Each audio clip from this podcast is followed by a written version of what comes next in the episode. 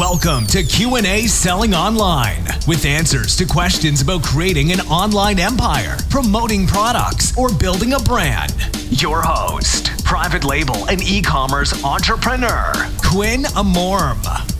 Welcome to the show, my friends. Today we have a special guest who is a CFP, a CEPA, CVGA. He's the owner of Financial Simple, and he's a national recognized financial planner, financial educator, a wealth manager, an author, speaker, and a serial entrepreneur. He's been in business for over 20 years. He's bought his first business. They didn't buy it, he started it when he was 15 and sold it a few years later. So he has over 20 years experience of buying, owning, and selling businesses. He also recently published his first book, The Ultimate Sell. And we'll talk about it here today. We have with us Justin Goodbread.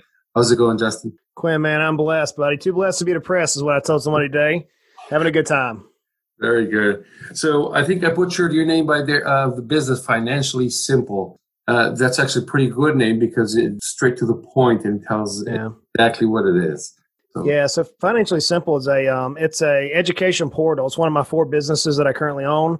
Basically, I give away ninety nine point nine nine percent of the information that I have in my head and the information from the people that I know. We give it away. I believe that um, the more that you give away, the more that you will reap and reward us individually. I'm a believer in abundance mentality versus a scarcity mentality. Mm. So, financially simple is the portal that I teach concepts that I've learned over the last 25 years of being a self employed business owner and uh, the last 25 years of starting and selling three businesses for a profit thus far. And I've got a couple more that I'll be selling at some point. So, it's where I teach. We have a blog, we have a, a uh, podcast, we have all sorts of fun stuff there.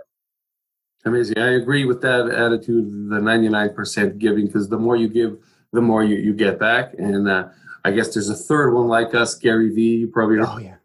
yeah, you know Gary Vee is he's my inspiration, man. He um I can't be as colorful as he is. It's just not my personality type, but I was riding down the road, dude, about like maybe 4 years ago, listening to him speak crushing it right? So this guy's reading his Audible book, and I'm like, listen to this guy. I'm like, dude, that is so me. And if hmm. this clown can do it, I can do it. So I, I started the company Financially Simple. And man, because of Gary Vee's influence I, in my life, our company went from like nothing to national presence it, just because of some of the concepts and the motivation that he does. So he's a rock star. I, I love the guy. Yeah, it definitely is. I sometimes I watch him and he's inside an Uber going somewhere and he's recording, and I'm like, man, I wonder if there's any part of the day where he's actually relaxed with without people around him and recording. Because it seems like he's always doing something. Yeah, you know, I got to tell you, as a serial entrepreneur, I wake up and I hit the ground running and I come home and if, even whenever I turn the phone off from the business and I walk into the family on the farm where I live, it's like, no, we're going nonstop. I just think that's the way that God made certain ones of us.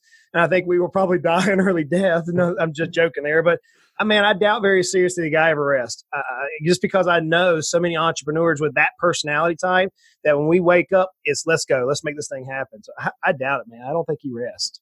Yeah, nice. So you, uh, you said you have a farm. Um, are you the type of guy that drives a tractor around your time off?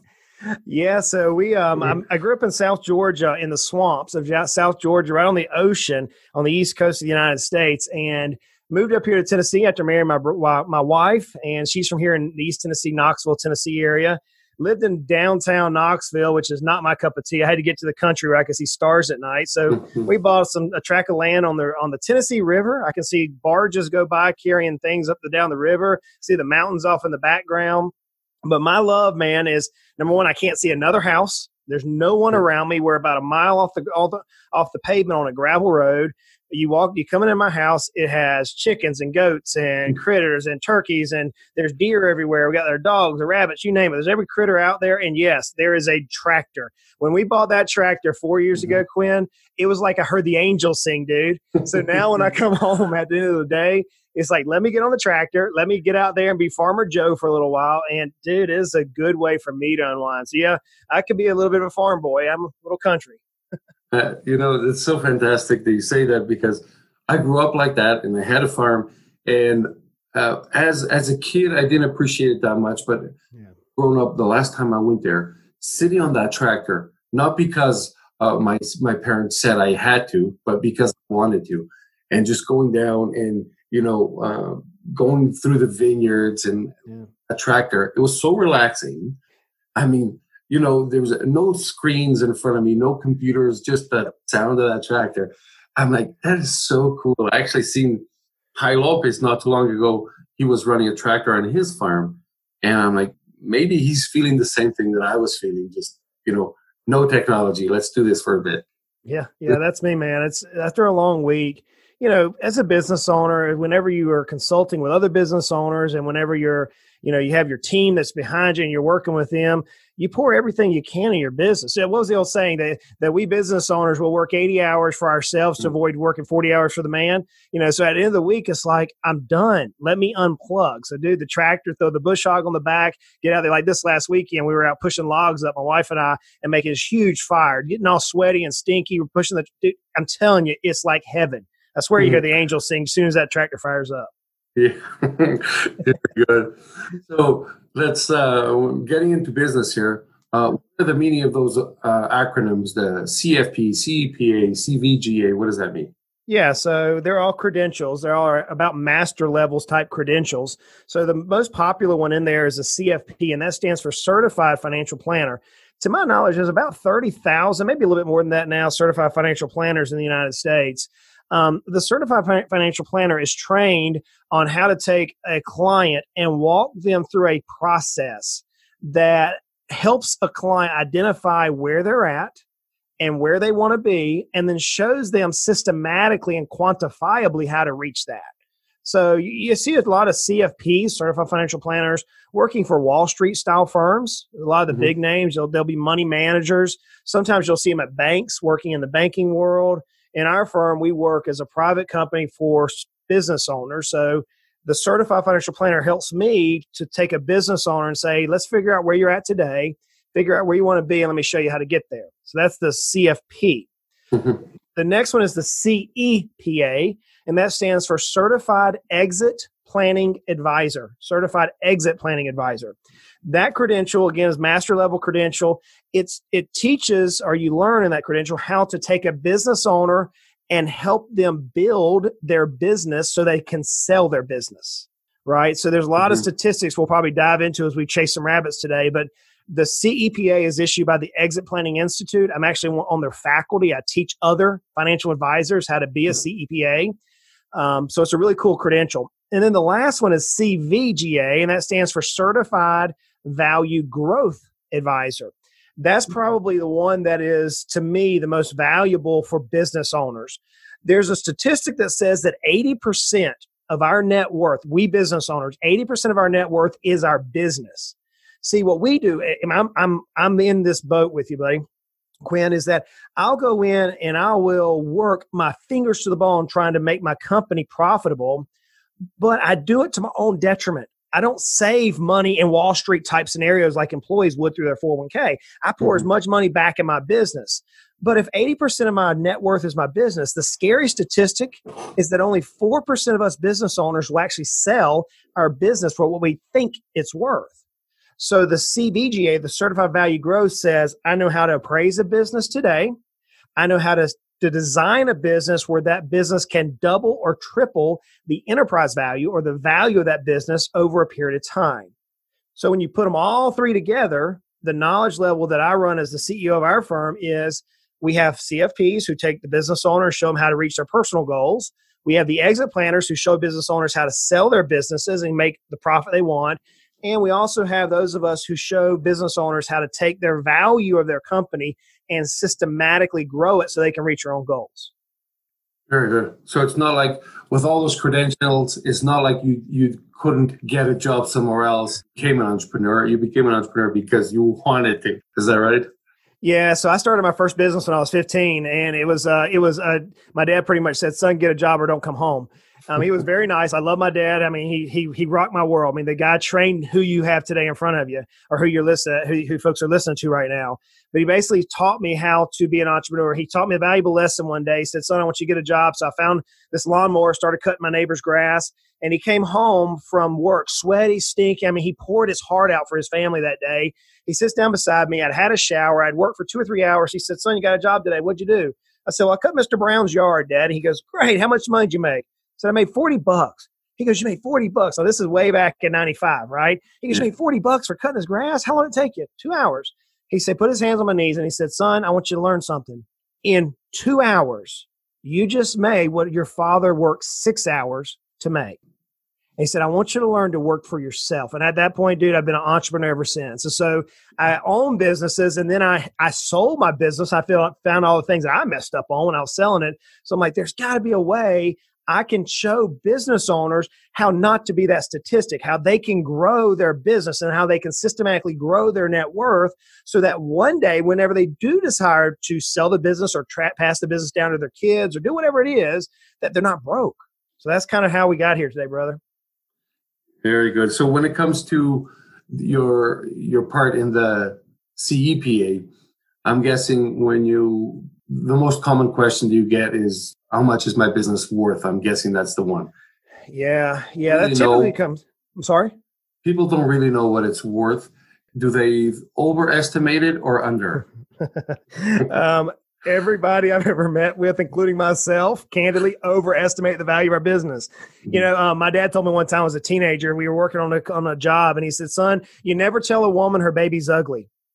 I was like, Dad, what do you mean by that? He said, Because every one of us have a baby, right? And our baby oftentimes is our business. Our business was wrapped up in, I mean, our identity is wrapped up in our business. I mean, like I said, we pour blood, sweat, and tears in order to make this thing work. And all of a sudden, you go to try to get a valuation, and some guy in a suit and tie like me is going to say, Hey, buddy, your business, you thought it was worth a million, it is only worth 300,000. And you're like, Dude, seriously? So, you know, most of us, most business owners overestimate the value of the business. Um, I wish it wasn't the case, but my job is to say, look, if you wanted to be worth a million, let me show you how to get there. You see? Mm-hmm. So I heard you say that business owners need to think about the end of their business at every stage of the business and even in startup.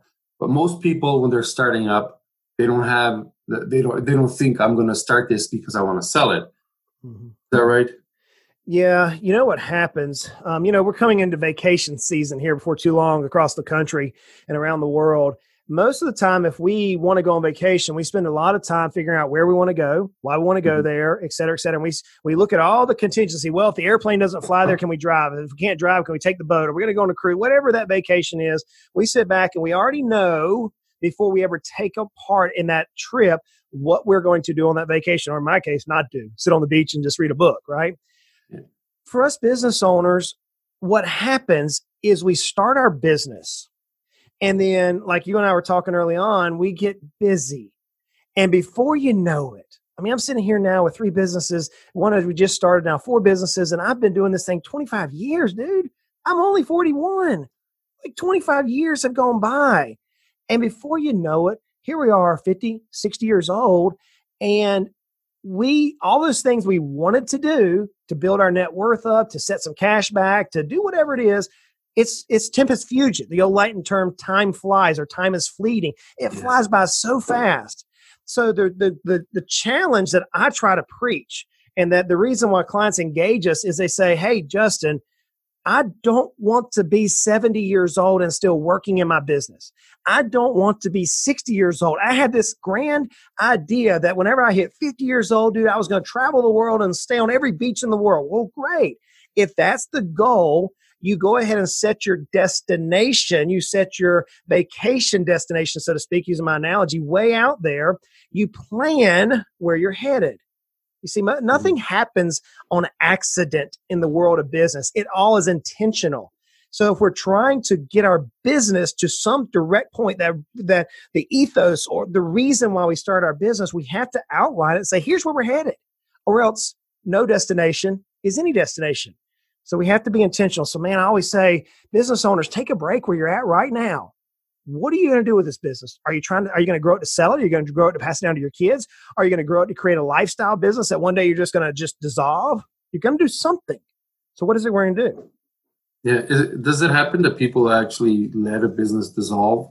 Yeah is somewhat successful? Yeah, so actually, I had one this last year. A prospective client calls in, um, 71 years old. I looked at the numbers and he said, Hey, man, I think my business is worth $1.4 million. I said, Well, why do you think it's worth $1.4 million? Well, that's how much I have to have in order to retire. And I went, Where'd you get that number from? Come to find out, he needed like 2.3 million to retire. And I'm like, buddy, your mm-hmm. business is only worth $800,000. And unless you're willing to do these following things, you're not going to be able to hit your goal. And he, you could just watch the depression sink on his face. I said, Why don't we do this? Why don't we try to just grow the business a little bit, get a little bit of spread so you can take a little bit of vacation. And then whenever you hit this certain date, dissolve it or give it away because there really wasn't much there that he could sell in that particular business, nor mm-hmm. did he have the energy to grow the business. So, yeah, it, it actually does. The, uh, dis- dissolution. Um, it comes up a lot of times, Quinn, during divorces, during family divorces. Oh, you'll have business separations and you'll have business dissolving. You have it with disagreements whenever you have multiple partners involved that they can't come to a proper exit. So, in fact, I'm dealing with one of those right now. I've got four partners and they're squabbling like a bunch of kids. And so, we're going to dissolve the business, sell out the hard assets, and then just move on. There's really nothing as far as a business to sell. So, what is the most important thing when valuing a business? I know there, there could be people out there that have sales that are so big, but in reality, there's no profits is do sales really matter or is it all about profits? Um, yes. Both of those answers are yes. Yes. Um, the most important thing in value in the business is this single most. You have to, as a business owner, remove yourself from the epicenter of the business.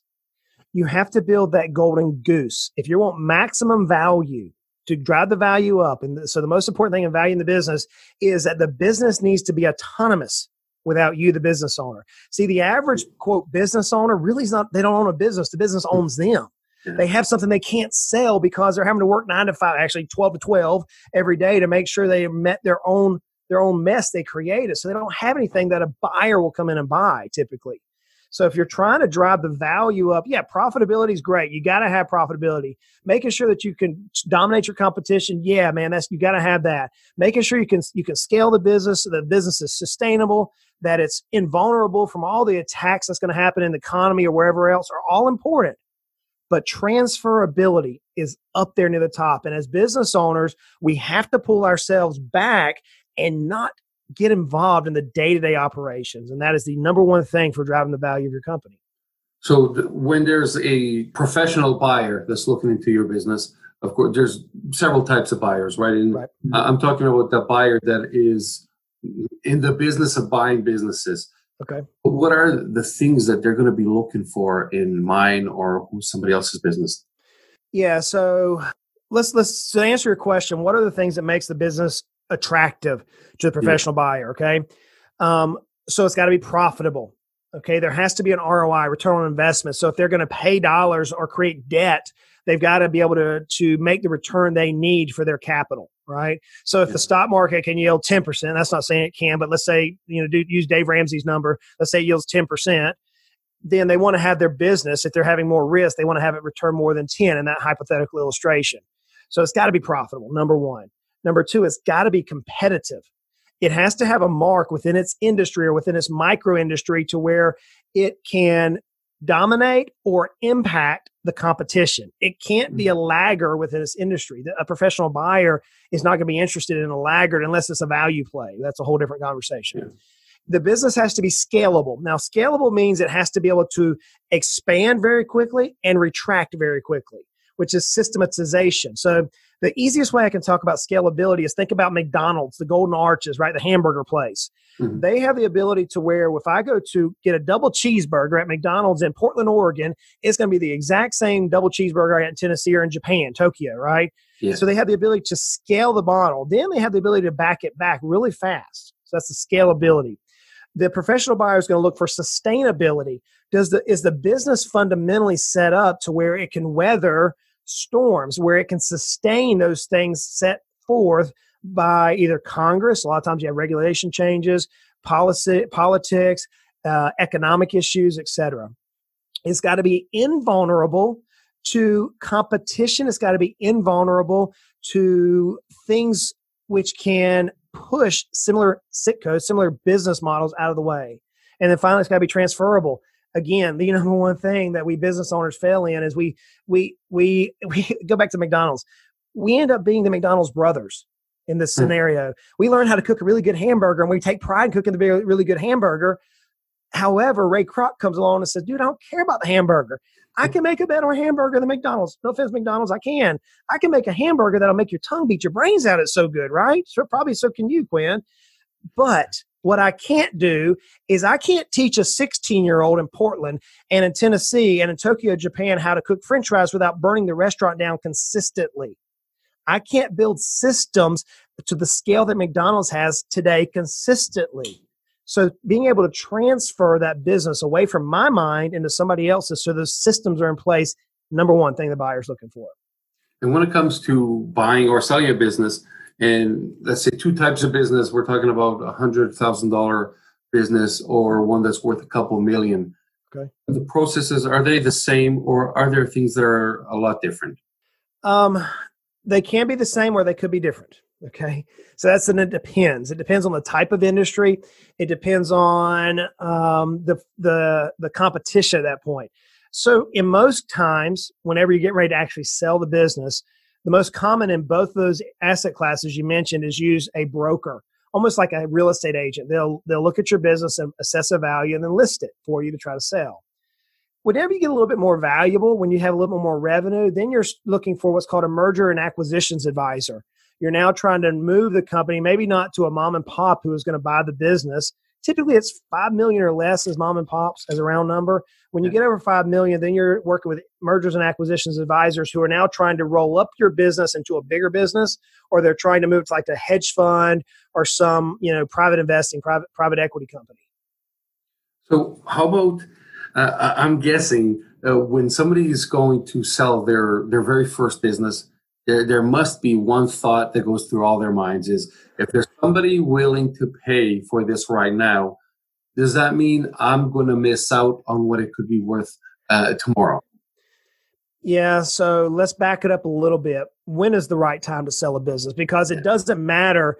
Um, and dude, I've sold three. I know what it's like. I know the emotions. I remember walking down the beach when I got my first offer, and I'm like 22 years old with my baby, right? My baby business going, holy crap, what am I fixing to do? Am I making the right move? Am I going to be able to replace this income? All those questions and emotions. At the end of the day, we business owners are trying to design a simple, a simple um, uh, crossing point in our lives. We want our personal finances to be as solidified as possible so that when the opportunity approaches to where a potential buyer comes that our business is prepared and our personal finances are prepared so that now we're taking the emotions out of the game and we're looking at it from a pure mathematical standpoint right? We're looking at mm-hmm. saying okay well my business is growing at a, at a, growth rate of 12% a year. If i do this right now i may can move my positions into a 25% i may can do something else or i may just retire and quit. It just depends. So you're just trying to find that that intersection to where opportunity and preparedness cross is what you're trying to do. Yeah. Very good. So what are I guess, things to fix in our business.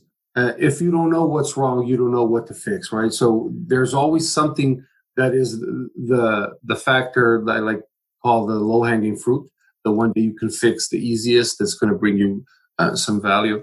What are some of those things that you see most common that people should put their attention in? Um, the very first one I would say is planning. Um, when I say planning, I'm talking about building a quantified business plan that you're tracking on a year by year basis. So, in a, in a quantified business plan, you're identifying your competition. You're looking at a pro forma of what your business should do going forward. You're pulling your KPIs, uh, key performance indicators, I'm sorry, from your business and putting into the business plan. Number one is planning because if you can show that potential buyer, number one, what transpired over the last decade that you can show how you arrive what you are where you're at and that potentially will drive your business up so mm-hmm. planning is is huge number two marketing and i jump on marketing because of this we business owners uh, most of us especially as entrepreneurs we're a unique breed we like to grab the bull by the horn, so to speak, and there's no one that can do our job better than us. And we, I'm speaking of Justin here, yeah. I want instant results because I can do it. I am capable of grabbing the bull by the horns and wrestling to the ground and tying him up. That's who I am. Marketing is not that way. So, what we do with marketing oftentimes is we hear a buddy or a friend or a competitor business that tried a technique and it may have been in the same exact town or microeconomics that we're in or across the country, around the world. And we grab onto that and we throw dollars at it, expecting that it's going to give us a good return. Mm-hmm. And nine times out of 10, that's a statistic I just made up, friends. You know, 99% of statistics made up on the side. But many times, many times, we just blew money.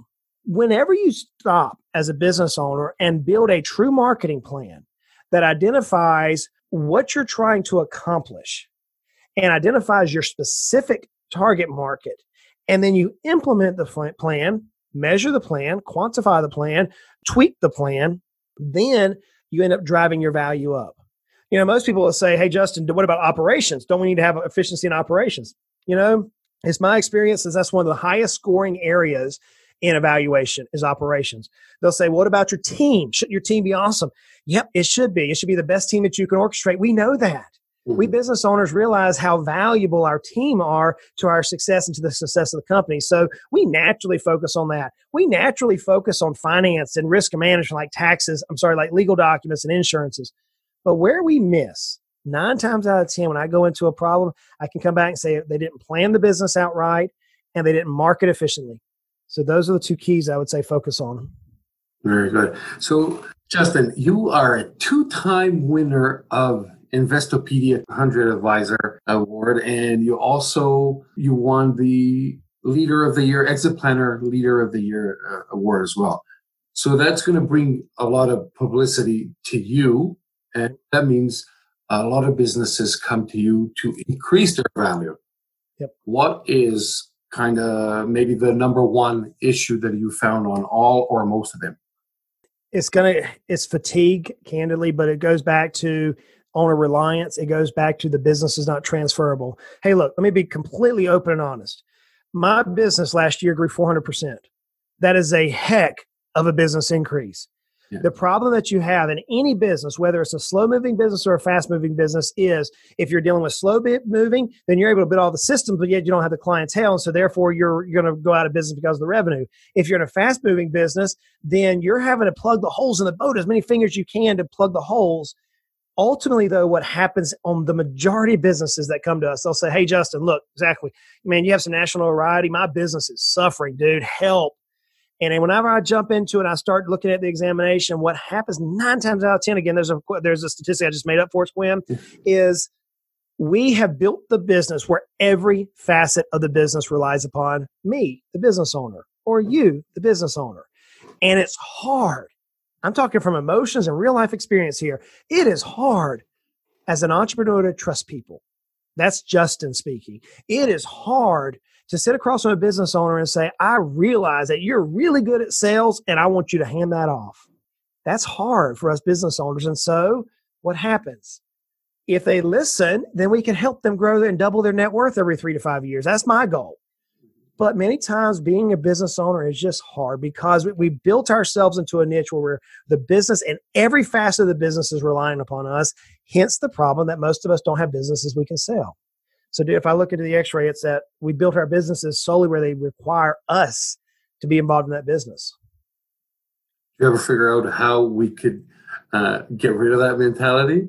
Like, yeah, there is a way. There is a way. Because I suffer from that too, right? I guess yeah. probably still do sometimes because you know there's a task that I need to get done and I know how to do it.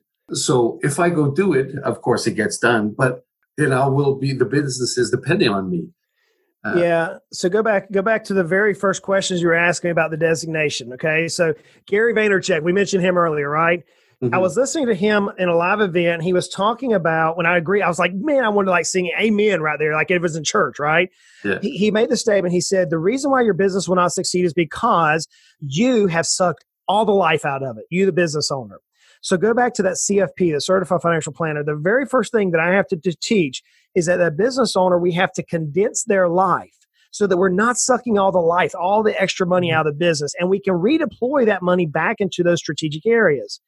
The answer to how do you move yourself from the epicenter, from the very center of your business, is you have to divert some funds back into the business and invest in it, whether it be systems, people, training, technology, marketing, finance, whatever it may be. And there's a whole litany of things. So, what I'm able to show people is okay, we're going to do an appraisal on your business. Here's what we know your business is worth today. Here's what we know you want your business to get to. And if we follow these, step number one, it increases the value of your business 20%. If we hit step number two, your value of business went up 40%. And I'm able to quantify for us business owners who are very, who are very bullheaded sometimes, if I may be mm-hmm. candid, that those dollars that we want to take our big beach vacation or our ski trip or buy another tractor with, if we deploy this back in the business, we can watch that value grow up and actually build a business that can run without us involved on a daily basis. But it goes back to we've got to quit sucking all the money out of the company and reinvest the money back into it. Yeah, I want to go a little bit off track. Uh, so, something I saw uh, that you posted, and it was about uh, when you have a business, let's say family business, and you are giving your child uh, money for whatever for stickers or something you should instead uh, give them a salary right? so does that mean you should hire your kids if if they are good at it I, I most definitely agree with that. So there's a there's a number of reasons for that. The first one is is because I want to teach my children while they're still in my home what it's like to be a business owner. They may never be a business owner. They may never. But what they'll do is number one, they'll learn the they'll learn the struggles we business owner have. And if they never own a business, they're going to be one heck of an employee because they're going to understand the challenges that that business owner goes through. So I want my children to understand this world of business. So they can be a really stellar employee one day or a really good business owner. That's number one. Mm-hmm. Number two, with the Internal Revenue Code at this point, a minor can make, depending on the structure, you got to have the right entity structure in place, but a minor can make $12,000 and many times, on the structure, there are zero taxes due on that money. So if if I hire my kids, theoretically speaking, and they and they are doing a legitimate job, you can't just make something up. They got to be working. My so my, my daughter, she she deals with social media for me. My son does our shopping for us in our company. My little nine year old, he comes in and does all the cleaning of the company. He does all the mm-hmm. shredding. He does everything within our office. That's his job, yeah. and they get paid. Now I'm a mean dad. I got to tell you, I'm I'm hardcore farmer, right? So I make my kids buy their own food. I make my mm-hmm. kids buy their own clothes. I make my kids buy their own Legos. But ultimately, what I'm doing is I'm taking the money that normally I would get paid taxable money and then go buy those things. I'm teaching them how to work and I'm teaching them that life is not this this trophy mentality that they can just go out and win a trophy for doing nothing, right? The participation yes, yeah. trophy. I want them to realize that your daddy and your mama and you all get up every morning and we work because the rest of our life we're going to learn to work. And then whenever we purchase something with our hard-earned dollars, we can only spend that dollar one time. And that one time has got to go to necessity. It's got to go to pleasure. It's got to go to giving. It's got to do all those things. So I'm a, I'm a mean dad. I want my kids to learn stewardship and I want them to learn hard work. And again, if they never become an employee, I mean, if they never become a business owner and they're employees, they're going to be great because at the end of the day, they've learned how to work from the time they're little. And they're, tell me, dude, Quinn, I mean, you and I were business owners, right? How hard is it to find employees that know how to work? I mean, that's the number one complaint I hear from business owners. Yeah. So the reason why I say hire your kids as a business owner is a great tax play. Talk to your tax advisor about it. But number two, you can train your children this passion that I have and that I know you have, Quinn, on the fundamentals of business and impact their lives for the rest of their life. Yeah, I uh, have huge respect for that because that, that's something that uh, not only I agree with, I I thought about doing. Although my kids are still uh, too small, my oldest is six, and then I have two, or both two year olds. But I thought about doing that because you have you're going to give them the money anyway right? If if they need something, they have to get it. Uh, but at least if they think that they are working for it and it's their money, they earn it. Uh, yeah, I want them to have a great mentality when it comes uh, to the future when they grow up. And I don't want. I'm not a fan of participation medals. I mean, in society now that they seem that want to offer medals to everybody, but at least I, I want them to know that not everything is easy. But if you are dedicated, you can make it easy because uh, a lot of people stop at the very first barrier to entry. Yep. So if my kids learn how to jump a couple barriers, we'll be better off than most. You know, and Quinn, well, just to kind of just not to belabor the thought, but but here's what I would point you to. If you start your children out at a young age, even your six year old, depending on your business, you could have your six year old just use some Windex and clean the windows and give them 50 bucks. And that's their job. If you start them out young enough, they never know what it's like to not work. Think about that. They never develop this entitlement theory.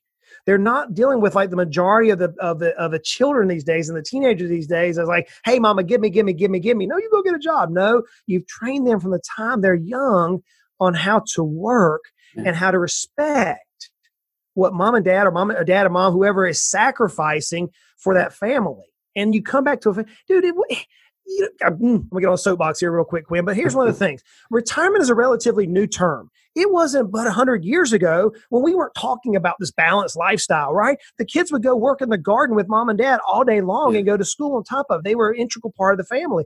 It wasn't for the last twenty years, and now all of a sudden our kids run around and play sports all the time while mom and dad driving them crazy all around the country. I'm sorry, I'm off my soapbox now, people. Forgive me. That's my opinion. Feel free to make it yours. Tell me I'm crazy. Go on Twitter, Justin Goodbread, and tell me I'm psycho. But Quinn, I'm man, I'm with you. Hmm. Teach your kids to work. So Justin, let's talk a little bit about the Ultimate Sale. That is your is your first and last book that you launched. Uh, what's it? What's in it? Yeah, so it's our first book. We have another couple of books coming out here very soon. Um, the first book talks about where we're at today as a business owner. It, it takes a business owner and asks them the question, "What are you going to do with this business?" And it shows you systematically what it takes, almost like in a reference manual what it takes to take your business today and get it through the sales process. I, go through tricks and tips on things to be aware of. Why, um, for example, why uh, today, especially, everybody's getting offers from businesses and or from vendors saying, "Hey, I want to buy your business." I mean, yeah. it's happening all the time. Why is that the case? And what are they really up to? It's called a retrade. So we'll talk. I go through those various things. Ultimately, that we business owners realize that look, this asset that we call a business it is not going to sell unless you take intentional access and intentional um, methodology into creating it to where it can sell. It's not. 16% of businesses, 16% of businesses sell. That's it. And only 4% of businesses sell for what the owner thinks they're worth. That is ridiculous. So that's what the book's telling you how to move past that. Very good. I got to check that out because there's something that you mentioned that uh, I, I want to find out. It's uh, when we start getting offers to uh, to sell or to buy our business when the business is not even for sale. Yep. And yep. I've got a few of those in a uh, Amazon business. Uh, basically, it's a private label business that sells, sells on Amazon, and my my sales or my revenues are not public. Yep. I've been getting offers to the people who want to buy the business, so they're not even know, they don't even know what it's worth yet and I'm not in the selling stage. So I want to know what that is all about. Yeah, let's check it out. I've got a whole, I think there's four or five chapters dealing with around that topic right there, Quinn. Awesome. So where can I find it and everybody else? Sure. Um, so it's on Amazon. You're welcome to check it on Amazon. And I did do a Kindle recording. I'm sorry. Uh, um, uh, what's it called? Uh, recording the Audible Audible yeah, recording. Audible. Let me tell you, dude, that was the hardest thing I ever did in my life to talk to myself for like 40 hours and they condensed it down to seven hours. I had the guy who was doing the editing. He's like, dude, you're killing me. This is so. Long story short, ended up being really good, but just on Audible. And nonetheless, if you want to listen to my my great voice for like seven hours, feel free. Just don't drive anywhere long distance. You'll go to sleep. But it's uh, the book's on Amazon. You can find it through Financially Simple. That's the that's the portal hub on Financially Simple. It has over 1,200 articles there for business owners on every topic that you can just about think about. In fact, if you find some a topic that I haven't written on, reach out to me on social. Go through the go through the connect with Justin and let me know the topic because I'm trying to make sure every possible topic is in that blog. So check out Financially Simple as well. And uh, Financially Simple is where they can find the connect with Justin. Yeah, yeah. Go on financially simple. It says connect with Justin. You can also through any social media channels. All you got to look for Goodbread, and I'm there on everything out there.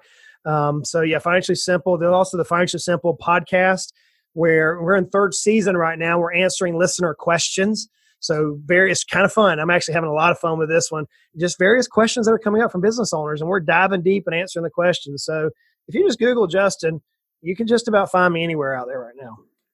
There you go. Uh, you can Google Justin Goodbread, or you can check out the show links, and I'll have everything there from Facebook, Twitter, Instagram, you name it. I'll have everything there. Justin, man, it was a pleasure. We got to do this again because we didn't even get into taxes and other things and tips uh, and tractors. Maybe we should do about tractors. But uh, um, yeah, we'll we'll get into that pretty soon. So thank you very much. Thanks, brother. Thanks for having me.